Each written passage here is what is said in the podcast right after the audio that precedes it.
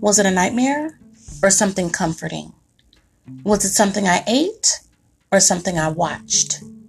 Was it something I read or just my subconscious? What exactly was it? Was it a dream or was it a vision? Was I actually asleep or was I awake? Hmm. How will I know? Let me tell you. On Visions and Dreams podcast, I am going to share with you some of my experiences, some of the biblical symbolism, and why Christians need to pay a lot of attention to the things that happen to us, whether it's a vision or a dream. Subscribe today.